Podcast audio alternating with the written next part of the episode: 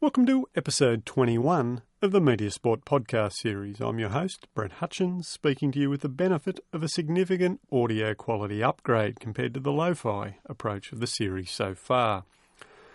A rare opportunity to record an episode face to face with a guest has presented itself, allowing me access to the new Media Lab located in the School of Media, Film and Journalism at Monash University in Melbourne. I'm presently sitting in a fully kitted out radio studio, and given you're listening to this, I've probably managed to make the technology I'm surrounded by work. And it's an episode that sees us start with a focus well outside sport and media before to beginning to narrow in to see how issues under discussion might be applied to sport and leisure activity. My guest is Mark Andrejevic, Professor and Department Chair in Media Studies at Pomona College in Claremont, California, and a recent Media Culture Economy focused research appointment here in the School of Media, Film and Journalism at Monash. Mark is a distinguished researcher in the areas of digital media and media studies more broadly, having pioneered new ways of understanding the interactive capacities and political dimensions of digital media. He's written three books and over 60 peer reviewed articles and book chapters focused around monitoring and surveillance in the information economy. His most recent book, which I have in front of me, is titled Infoglut How Too Much Information is Changing the Way We Think and Know. It raises urgent and sometimes worrying questions about power and control in a world of proliferating data and algorithms. It was awarded the prestigious 2014 Nancy Baym Award by the Association of Internet Researchers, and having read the book, I can attest to the fact that it is a worthy recipient of the award. He is also the author of I Spy Surveillance and Power in the Interactive Era and Reality TV The Work of Being Watched. Mark edits a book series on critical approaches to television for Lexington Books and tells me that he was a journalist in a former life and has long been a keen surfer. His Twitter handle is at Mark Andrejevic, Mark with a K, Andrejevic spelt A N D R E J E V I C. Mark, thanks for locking yourself on away in a state of the art soundproof booth with me for the Multimedia Sport podcast series. Thanks so much for the invitation. It's great to be trying out the new equipment. the ways in which uh, different career trajectories lead to research agendas or, or connect with them are of, of, great interest to me. What type of journalist were you, and, and what prompted your move into academic scholarship? Well, I was a uh, you know, I was, I, should say, even before I was a journalist, I was a school teacher very briefly. I was a math teacher.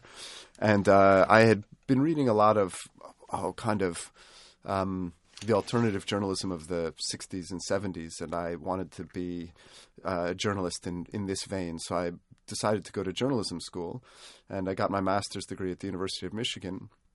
While there, I started freelancing for a paper called the Detroit News uh, in Michigan, one of the um, two main newspapers in Michigan. And for them, I, I was a features writer. And uh, I started, while I was a a graduate student, I started freelancing for a newspaper called the Detroit News, one of the uh, two main newspapers in Michigan at the time. And uh, I was a features writer as a freelancer there, and that was a that was a wonderful job. They just gave me, uh, you know, quirky, interesting stories from all of the areas that they served. And, you know, because I wasn't a beat reporter, I got to do all the stuff that the beat reporters didn't do. So I was, um, you know, they had a guy who I think had the he, the largest ball of rubber bands that, that he'd collected as a while he was working as a, a, a, maintenance person at a local school. And so, you know, I'd go to these feature stories about people who had quirky, interesting um, hobbies and and accomplishments that they were doing.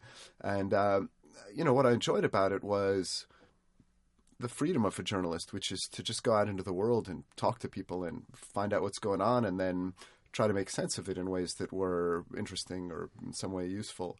After that, I I um, got a full time job uh, at a newspaper called the Port Huron Times Herald.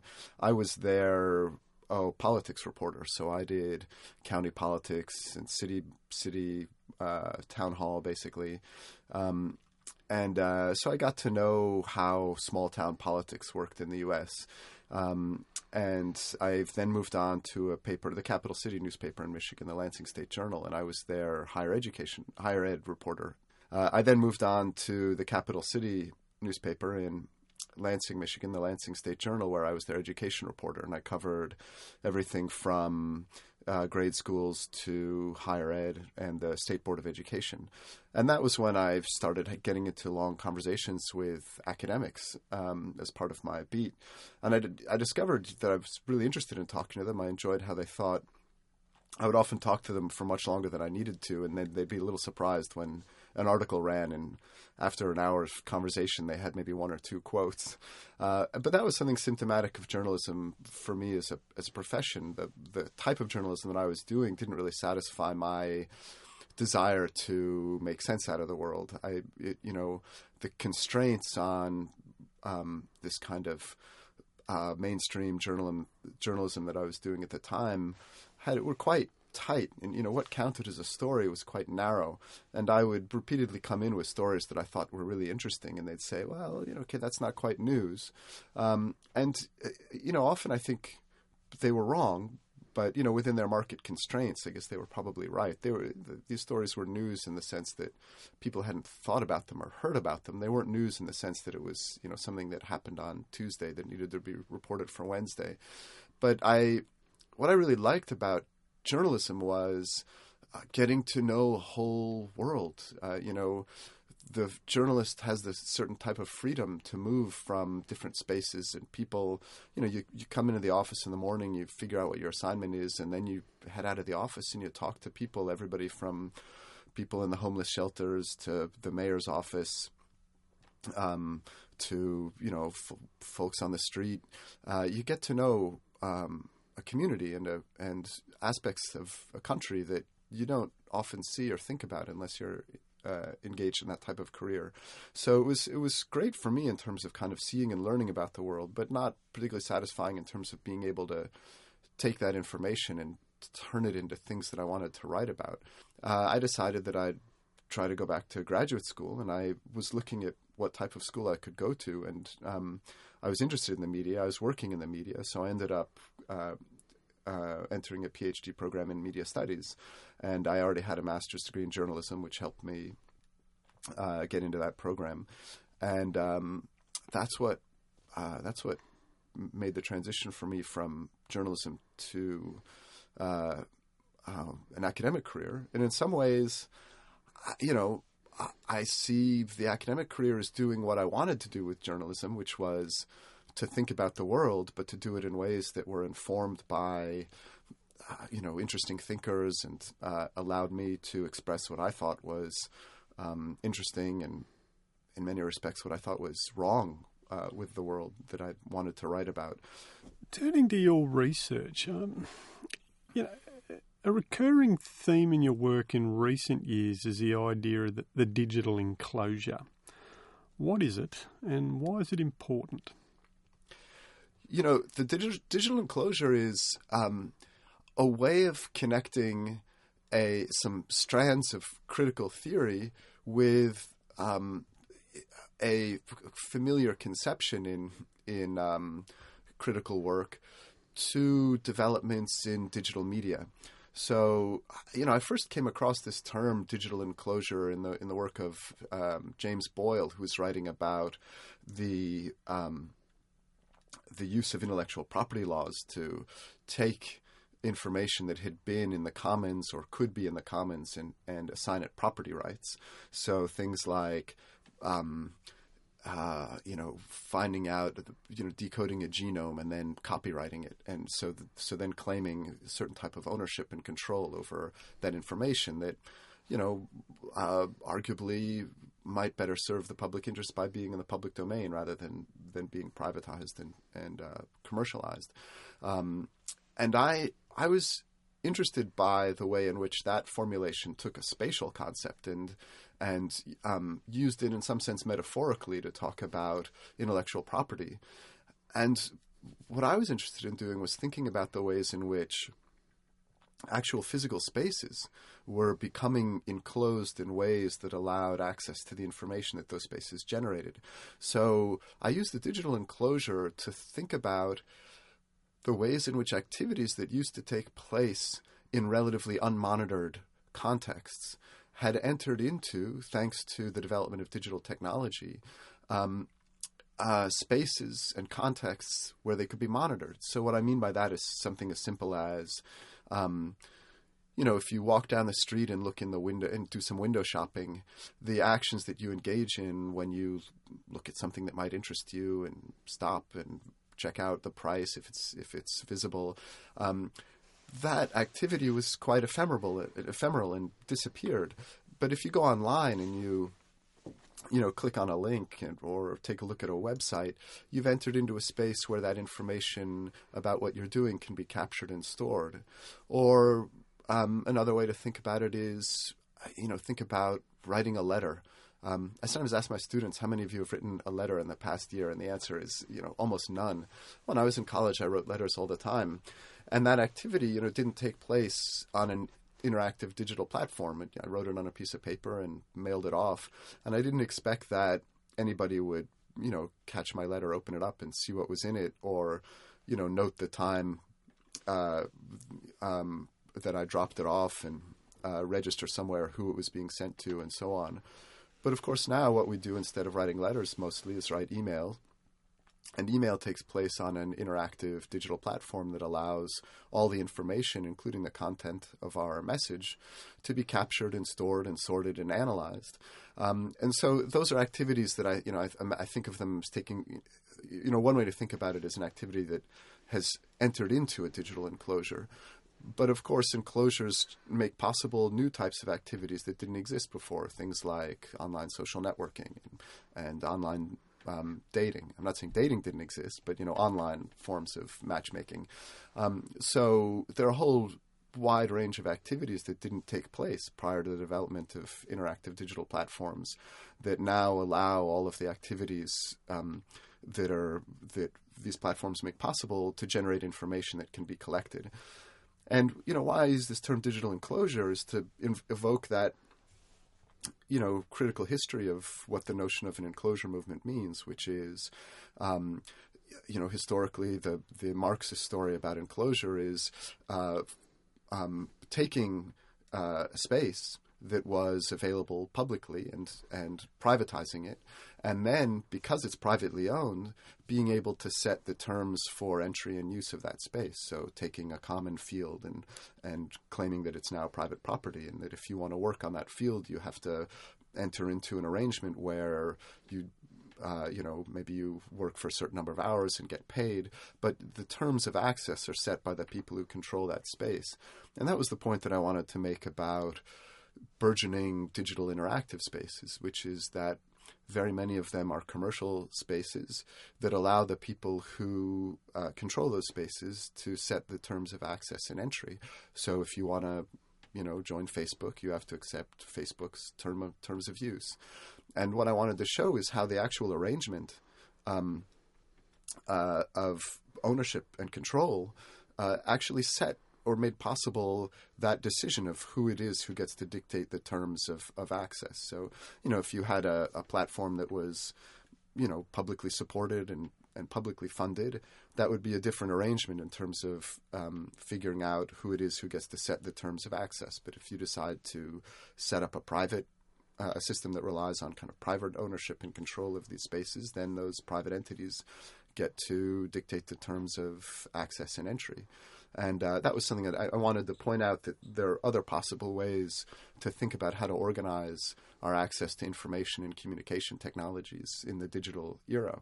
But by default, we've gone in the direction of a kind of commercial system that relies, in many cases, on setting terms of entry that um, require from us submission to comprehensive forms of, of data mining and data capture about what it is that we do online. You spend a, a lot of your time in your most recent book, Infoglut, discussing notions of post truth and post comprehension politics. Given that we are in the midst of a US uh, presidential election and Donald Trump is um, exploding forth in all, all directions. I mean, how, could you explain why, why these terms are important and how they might explain the current moment? This is an this is an interesting moment that that um, I you know I, I, I write a chapter in the book and I use a former Fox News figure named Glenn Beck as as my kind of foil for thinking about post truth politics. If I were writing that book now, it would be Trump. Clearly, I think um, and you know, I, I I like to think that there's some relevance to the analysis in that chapter to the current context. I um I've been struck by I, I did some uh, googling around not too long ago, uh, uh, you know, following up on this notion of post-truth politics, and boy, it's everywhere. You know, in the coverage of Brexit, in the coverage of Donald Trump, there's this almost this consensus in the uh, you know, the kind of pundit world that we've entered this realm of, of post truth politics that I, I was writing about. So I guess in some ways I feel somewhat tragically vindicated as I, as I look at the, the Trump campaign. Um, and uh, I, you know, what I was interested in uh, um, were in, in, in that chapter was what looked to me like um, developing political strategies that were alarming to me because I had been raised in a critical tradition that, you know, put some weight on the notion of being able to speak truth to power in various ways. You know that that uh, one of the interesting things that journalists or academics might be able to do in the face of, um, you know, uh, powerful tendencies and interests that they were alarmed by is to tell stories about them that that actually uh, contested their ideological legitimation and you know asked people to uh, you know um, uh, or or maybe contributed to delegitimating the uh, uh, those acts of by people in power that um, seem to be alarming or harmful or to contradict uh, you know our values and and um, priorities. But what alarmed me was the way in which con- strategies of power, and you know, here I was thinking largely about the the um, George W. Bush administration, no longer sought ideological legitimation entirely in the forms of um, uh, of truth claims.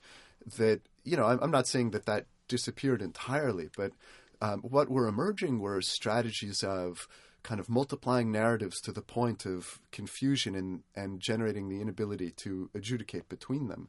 And that this became a, a strategy of a kind of default legitimation. And it, we see this in a variety of ways. This is one of the strategies that people who want to contest the scientific consensus on global warming use to um, uh, uh, to artificially generate a sense of confusion, right? You know, so the stories they'll tell about global warming are um, mutually incompatible uh, and generate, um, you know, the type of confusion that against the background of the internet makes it possible to have these kind of proliferating narratives that um, make it appear as if there's no way to sort through what's going on or to actually figure it out. And then the default position becomes what? Your gut instinct.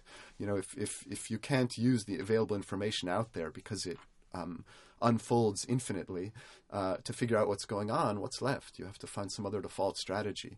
Um, you know, take the global warming example. So, you know, um, you'll have some people, some climate change deniers say, actually, uh, you know, the planet's getting colder. Some of them are saying, yeah, it's getting warmer, but it's not um, the result of human activity. Or some saying it's getting warmer and it is the result of human activity, but it's good because then, you know, new regions will be open up to agriculture because I don't, you know, they'll they'll become more temperate than they were. And so you get these kind of proliferating, um, mutually contradictory stories, and then each one has this thanks to the space of the internet, this kind of infinite space to unfold its evidence and its claims and to contest the claims of others.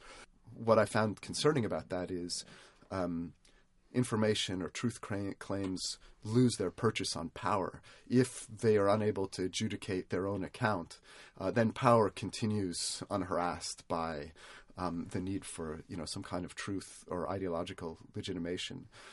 What's your research focusing on at the moment?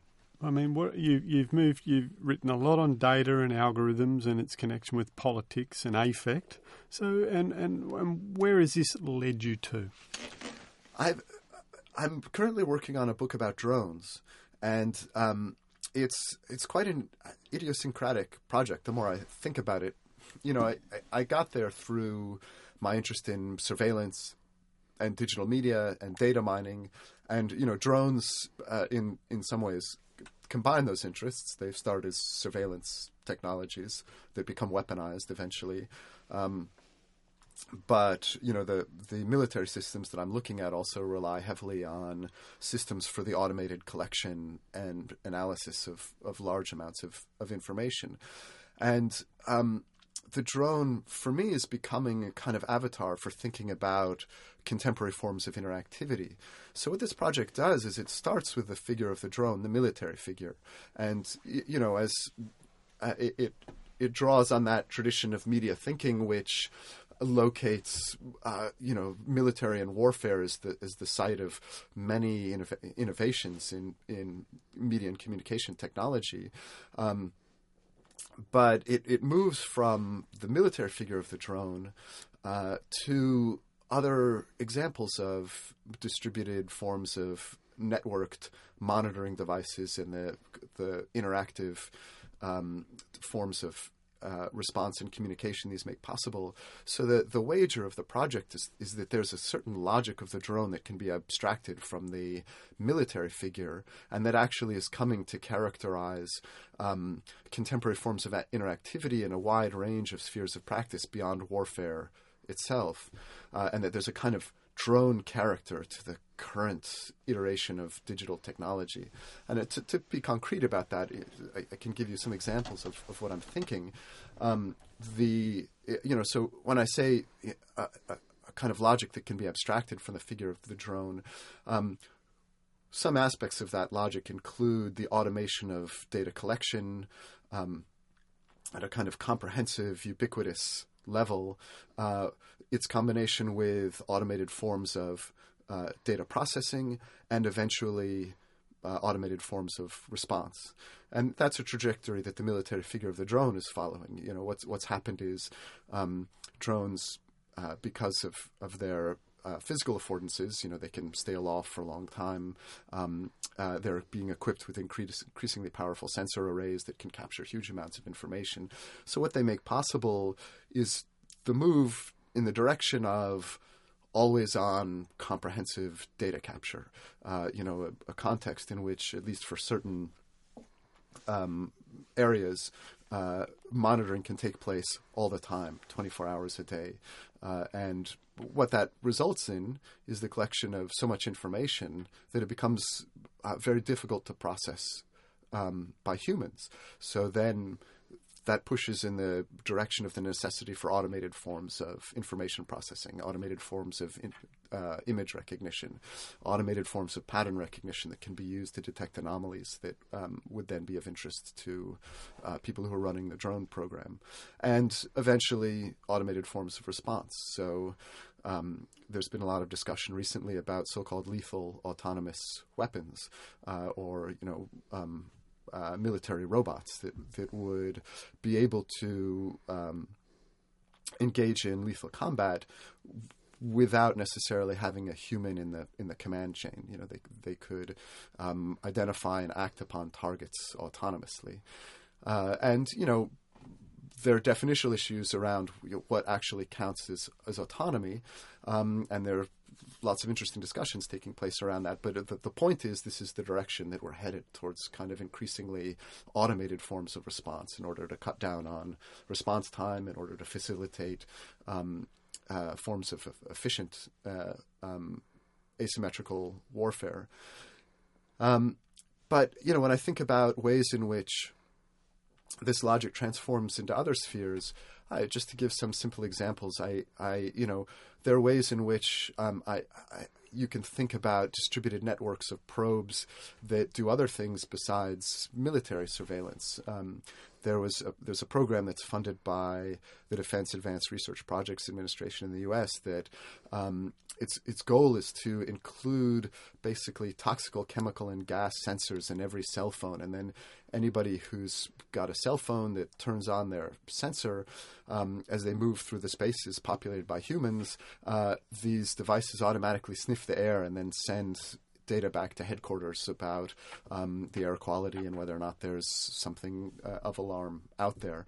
Uh, but what intrigues me is that way in which the population is becoming equipped with sensors that allow for the comprehensive monitoring of the space through which um, people move. Uh, and you know that notion of creating a web of networked, interactive, mobile um, information collection devices that all send their information to central headquarters in ways that can then be centrally analyzed and responded to, fits to me with this this logic of um, uh, drone operations. And, you know, that has some consequences for thinking about what the goals of surveillance and information processing uh, are in, in these contexts. And the goal is redoubling an environment, capturing all of the information that you can, uh, and then acting upon that environment in ways that are designed to um, preempt uh, undesirable futures. Um, and that notion, that those goals of kind of environmental surveillance, collecting everything that you can, and uh, um, uh, and then making decisions based on processing those huge amounts of information. That's increasingly characteristic of the way in which interactivity works in so many contexts these days. I was thinking about about Amazon.com the other day because um, in the wake of Brexit, apparently the UK has agreed to to lower its um, uh, restrictions on drone flights in ways that would allow Amazon to test its drone delivery program in, in the UK and uh, and you know so drones come back in. Here here's drones appearing in the realm of commerce. But what's intriguing to me is they're linked to a um, data driven program that Amazon is developing um, that's that's uh, based on the notion of anticipatory shipping, that uh, Amazon would have such a detailed profile of your consumer interests that it would know in advance what you want, and that would actually be able to ship it to you before you know you want it. And you know the ideal for, they've patented a technology for doing this, but the idea uh, or the ideal form of this would be that you know the moment you order something on Amazon, um, they say, well, actually, it's at your doorstep. Or even more ideal would be you open your door, a drone has just deposited a little package for you, and you're like, that's it. That's that's just what I need. It's a it's a kind of data driven form of preemption, which for me has connections with drone logic. You know, also based on preemption. They deliver a package uh, that's actually not what what you wanted, but is what's designed to preempt a, an undesirable outcome. Um, but but in order to make these types of decisions about where to ship what types of commodities, they have to have as comprehensive a database about your um, consumption habits as possible. In order to do that, they have to sell as comprehensive an array of products as possible. And if you go to Amazon.com in the U.S. now, they sell they sell so many things. It's you know you can buy everything from um, you know one fresh apple to a half million dollar artwork to a refrigerator to um, a flat screen television to herbal supplements. What they've done is created a kind of you know environment of consumption where almost all of the consumer goods are available um, through Amazon, which then allows them to create as comprehensive a portrait of consumption habits as possible, which then allows them to imagine the possibility of knowing what you want before you want it and acting on that in a in a in a what I'm calling a preemptive way, in a, in a sense to preempt your desire.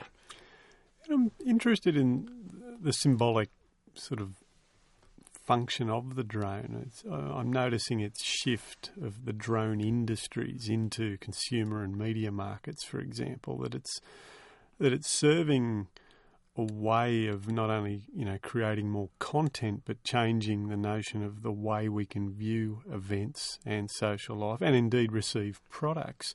One an obvious one here, and I, I don't know whether you've had any uh, chance to give it any thought, is something like the drone racing leagues that are popping up around the world. Um, there's an online sort of channel dedicated to live streaming of drone racing and it's this the, the constant creation of ancillary markets build off the back of that, that symbolic power. Do you have I mean have you had a chance to think about these issues? Yeah, I, well, I, I've thought about them in through this type of an approach. You know, it's intriguing to me why it is that the drone has become such a a, a, ubiquitous kind of pop cultural phenomenon.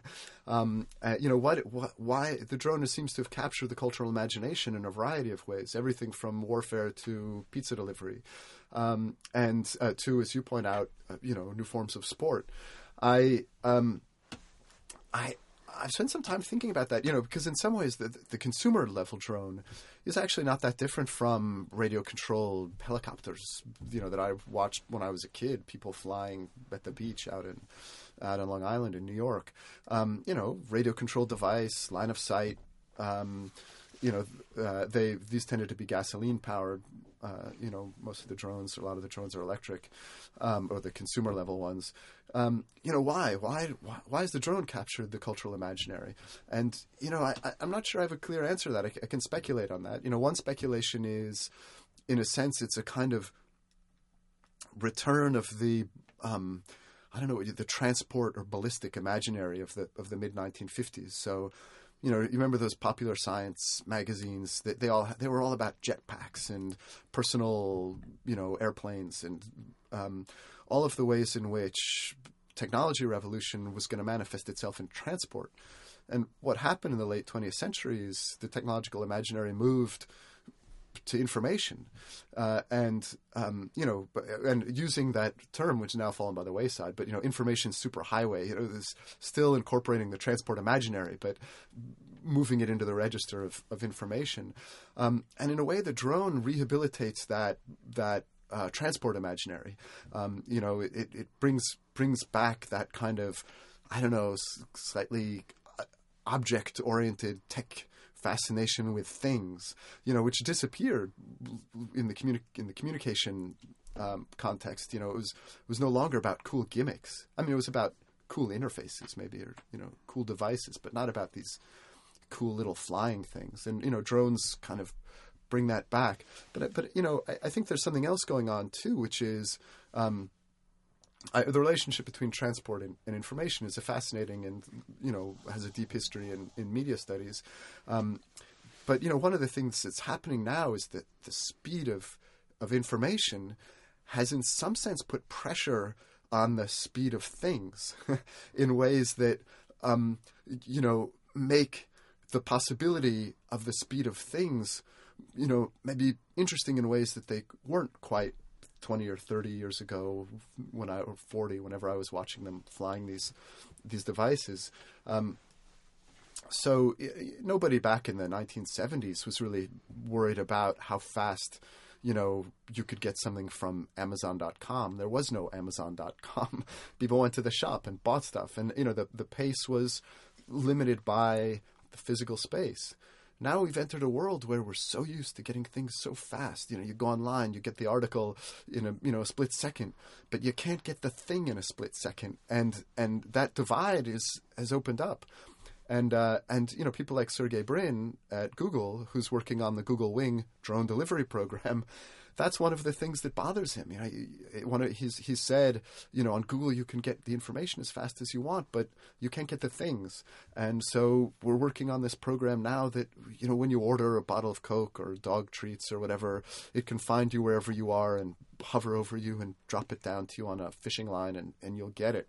Um, and you know, his claim is that this is more than just about I don't know some type of um, I don't know, constitutional impatience that's a result of the information age, but it's also about transforming the world because transport technologies have transformative effects on a society. When you can move from, you know, objects moving at the pace of you know horseback to moving at the pace of the railroad and then at the pace of jet transport, you actually have quite dramatic transformations in society. His claim is, you know, that maybe this type of increased speed of delivery will have equally transformative uh, impacts. But anyway, so uh, so that's that's one answer. Um, I, I, think there's another one. I, the, the, drone as a as a kind of figure is, I, I think there's a lot to unpack there. You know we've gotten used to a certain type of drone aesthetic or a drone vantage point that's that's the result of um, the popularity of drone imagery or photography. You know, they're drone selfies. You can throw it up and it'll take a photo of you from a drone height. The college where I work has a promotional video that's got a lot of drone footage, you know, swooping over the campus and showing you know the nice buildings and the palm trees and so on. And uh, you know we see news events through uh, the view of the drone, sporting events through through um, the perspective of the drone. The drone is a perspective from on high. Uh, it you know it, it, it invites us to imagine a certain type of God's eye position from which patterns can be emerged uh, can be discerned. And uh, I've noticed that in uh, in some of these data mining articles that I look at in the popular press, often there's there's a view from on high that you know connotes that notion of being able to remove oneself from being in the fray to being above the fray and see the pattern that emerges from the fray. So you know all of these things from the drone pers- the drone aesthetic to the drone. Um, you know, need for speed, uh, to the fascination with the kind of tech, you know, the the I don't know the jetpack imaginary. All of these things seem to me to be ingredients for, that might help explain the cultural resonance of the figure of the drone. And an area where you also see the drone, interestingly enough, is in surfing and sur- the coverage of surfing. Now, you know, what sort of relationship can you sort of identify between, I suppose, sport, media, um, cameras, uh, sensors, the sorts of things you're interested in in relation to surfing? Um, well, yeah, thank you. I, as somebody who's you know kind of a um, spent some time out on the water, I'm I'm intrigued by the possibilities of of uh, the I don't know what you would call the drone aesthetic in in this context. Um, you know that I, you know again when I talk about these technologies and I think about their affordances and also the concerns they raise, I spend a lot of time thinking about the concerns, but I'm also interested in the, the affordances and. Um, you know, drones open up a, a, a, kind of perspective and a, a way of seeing that I think you know is, is interesting in a variety of ways. It allows you know the, the angle is not it's not always unique to the drone. It's quite similar to low flying helicopter shots often, uh, you know, for for these types of contexts like drones in sport. But you know, you you can't have a low flying helicopter over a football game, or or you know, you can have it over surfers, but not in the middle of surf contexts contests and you wouldn't want to have like three or four of them you know it's completely changes the whole environment. They're incredibly loud, plus they're incredibly expensive, plus they're you know can be dangerous if you've got them flying low altogether. Um, you know, the drone opens up the possibility for this for um, new types of angles and perspectives. You know, when it comes to surfing, if you if you look at the um, uh, World Surf League uh, events, very often these days they've got you know they've got drone mounted cameras that are um, flying along. You know, they've got cameras all over the place. Somebody in the water, somebody on the beach, uh, but they've got them in the air, and you can see the drones actually flying around. And they give you these perspectives that are otherwise unattainable. You know, somebody, uh, you know, getting inside a tube, which is when the wave folds over you, and um, you know, usually that's got to be a water shot. But you know, what if you shoot that from above and you can see the wave just kind of like fold over, or if you shoot it at the eye level of the of the you know person who's who's in the wave, it opens up these these new perspectives, um, and it you know changes the way that, that we see things, and it changes our type of access. Surfing is is a sport. You know, often the good break is quite far offshore. It's not particularly accessible. Um, it's not easy to get good camera angles out there. You can't, you know, unless you put a lot of money into building scaffolds or things like this. Uh, and the, but the drone becomes you know one way uh, to access new angles or new ways of, of seeing this. I don't know. It'd be an interesting question. I haven't I haven't thought about this, but um, you know, surf competitions are, are judged, and um, you know the perspective is from the viewer on the beach, and I don't I don't know the extent to which the, the judges actually have access to the, the drone footage, and I don't I don't know what what the rules are or how that's changed how they see a wave. But you know very often the perspective on the beach doesn't allow you to see you know key elements of the wave, especially if it's one of these days where it's raining, the wind is blowing, the the wave is uh, slightly off angle, and it's you know quite a bit offshore. You know you may not have the best vantage point from a place on the beach, um, and the drone might allow you to see things in and how that wave is ridden that you, you couldn't see otherwise might change the way in which these competitions get judged. I could ask this question about almost any sport that people or, or pastime or leisure activity that people are interested in, but Why surf? What is it about surfing that appeals to you? Oh, um, surfing. Surfing is a. I've found it's it's. Um, I, you know, it it appeals to people who have what's the way to put it a certain ty- type of tendency to compulsion or addiction. Um, surfing is a you know I started it relatively late. Um, you know if you don't start surfing when you're like eight to ten, um, there's no way you're ever going to be a you know uh, high level surfer. It's going to be quite hard. um, and if later in life you start it, the harder it is to to pick up. I think, like all things, I suppose. Um, but uh, it's it's one of those sports that the learning curve is is um, takes you a long time before you even stand up on a wave. Um, you know, again, unless you're kind of prodigy or uh, you know a little kid who's not not really thinking about those things and just doing it naturally. Um, but it's kind of you know it's one of these sports where you don't just pick it up and go, ah, yeah, I'll try that out, and then come back to it a couple of months later and try it out again. Like there's some period that you have to go through a, a pretty compulsive um, relationship to it, and I, I, that's something that kind of just appeals to me on a as a personality. um, you know, you try and try again, and you know you're, uh, um, and then you know you get a little something. You stood up for a second, and then you know that that. Um, you know, intermittent positive reinforcement, which is, I suppose, the stuff of addiction, um, you know, drives you back again. Like, I got it. I, can I can I capture that again? And uh, and then you get a longer ride, and then you get out on the face, and you know, then you're able to do a turn, um, and you have to work and work and work for this. And and surfing, you know, compresses the actual time you spend on a wave versus the time you spend quote unquote surfing is minuscule. You know, you could be out there for two hours and catch three or four waves that are good rides if it's a crowded lineup. um, uh, and you know, it compresses in those few seconds a kind of intensity that you've been um, you know working at and trying to capture.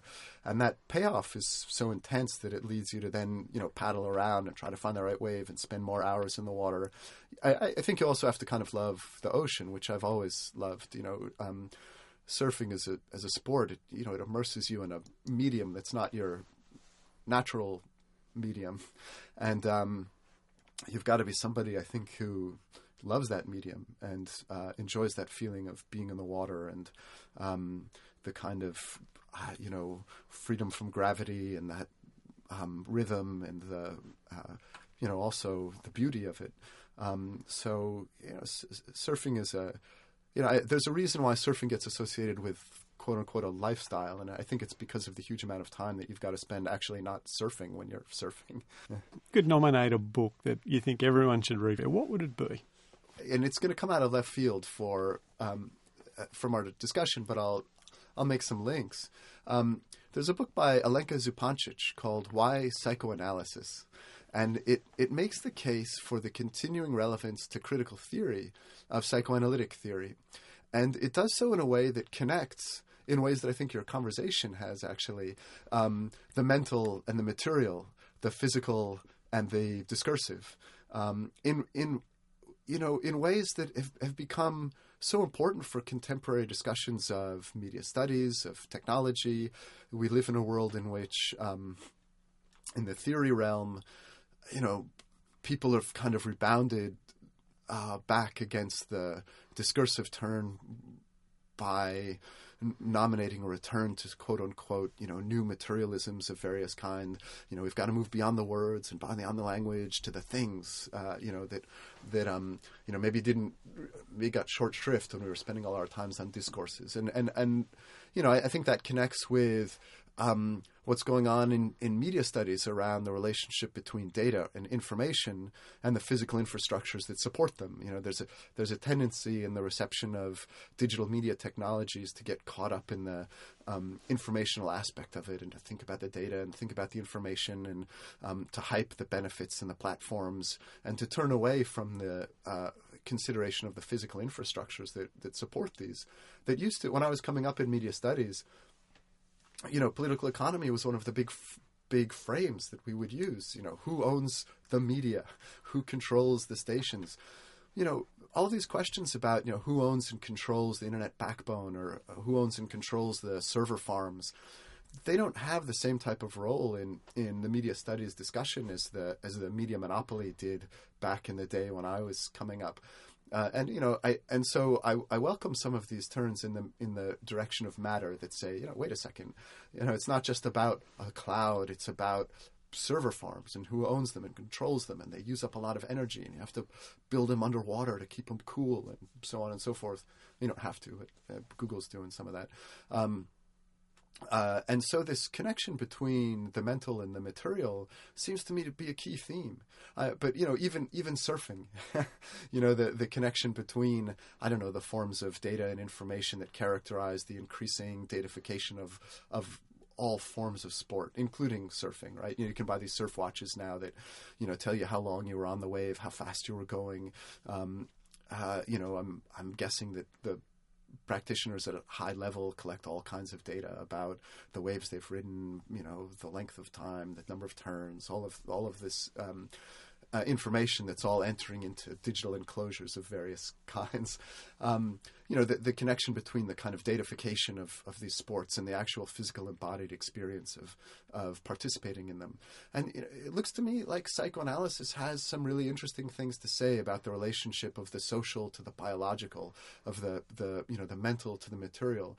Um, the case that Zupancic makes is that's what psychoanalysis is all about. It's about thinking um, how these two levels, uh, in non not in a determinate way, but how they overlap and what it means, and actually what it is that comes out of that very overlap. That that's what's characteristic of. Um, uh, of a human experience, um, and what's you know specific and unique to what it is to be a biological entity that also has language, uh, um, and and to think those two things uh, together. And so, you know, that book, I, I'd, I'd recommend that as, a, as an interesting place to look and maybe a good antidote to. I mean, there's something retro about bringing up psychoanalysis in, in these contexts, but I, I, I feel it's a horizon. I don't believe that it's a horizon that's been surpassed. I think it, there have been attempts to surpass it, but we, we have yet to go back and in, engage the, the full lessons of, of um, thinking about uh, you know the relationship between the mental and the material, the social and the and the biological, in in ways that I think get short shrift in contemporary literature. You know, I, people talk to me about. Um, you know, intelligent robots and autonomous robots, and and uh, um, the, the, kind of turn towards a certain form of post-humanism, which actually means surpassing uh, um, humans. But I, I don't think they. I think more engagement has to be pursued when it comes to thinking about what we mean by intelligence. You know, intelligence in a in a machine doesn't just mean the ability to make um, calculations very fast. I, I, don't think that's what we mean by intelligence. Uh, and questions of desire. You know, what's what's the desire of of the robot? What is it? Can we have a meaningful concept of desire? You know, uh, um, uh, when we talk about autonomy, what do we what do we mean by autonomy? It's it's a kind of attempt to think about subjectivity in a post-subjective context. All these questions seems to me to, to return us to some of the important questions that were raised by psychoanalytic theory. So that's something I'm thinking about now and putting in a plug for that book. It's a fascinating recommendation. now, what are you, uh, just as a way of um, sort of finishing up, what are you working on now and what can we expect in the next couple of years in terms of your research?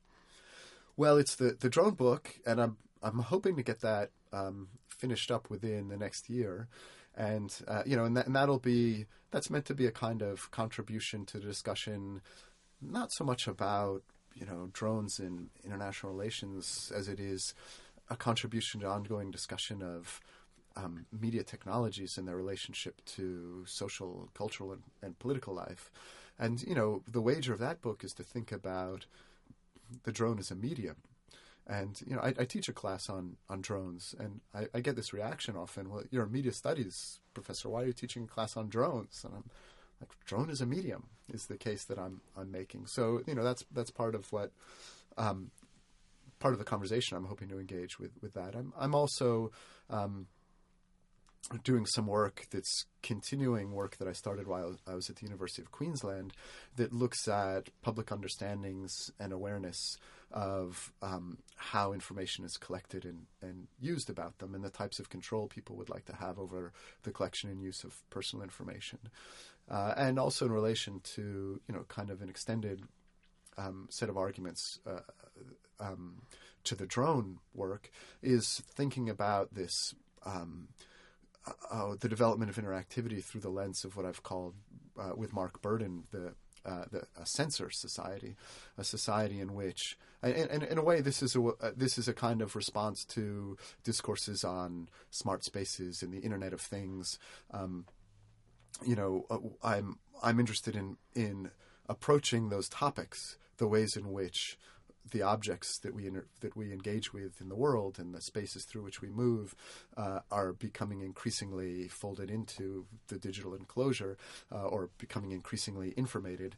Um, uh, I'm, I'm, I use the notion of a sensor society to suggest that um, as those changes develop, it'll be important to pay attention to the infrastructures that make possible you know the smart things and the internet of things and you know like these things that are talking to each other you know don't do this spontaneously and autonomously. They do it as part of a of a um, built out um, infrastructure and network. And you know again those questions of who operates controls and owns those infrastructures i think are going to be crucial ones for uh, understanding the role that information plays uh, in the society that we're building for ourselves Mark, thanks for sharing your insights with me. Uh, it's been a genuine pleasure.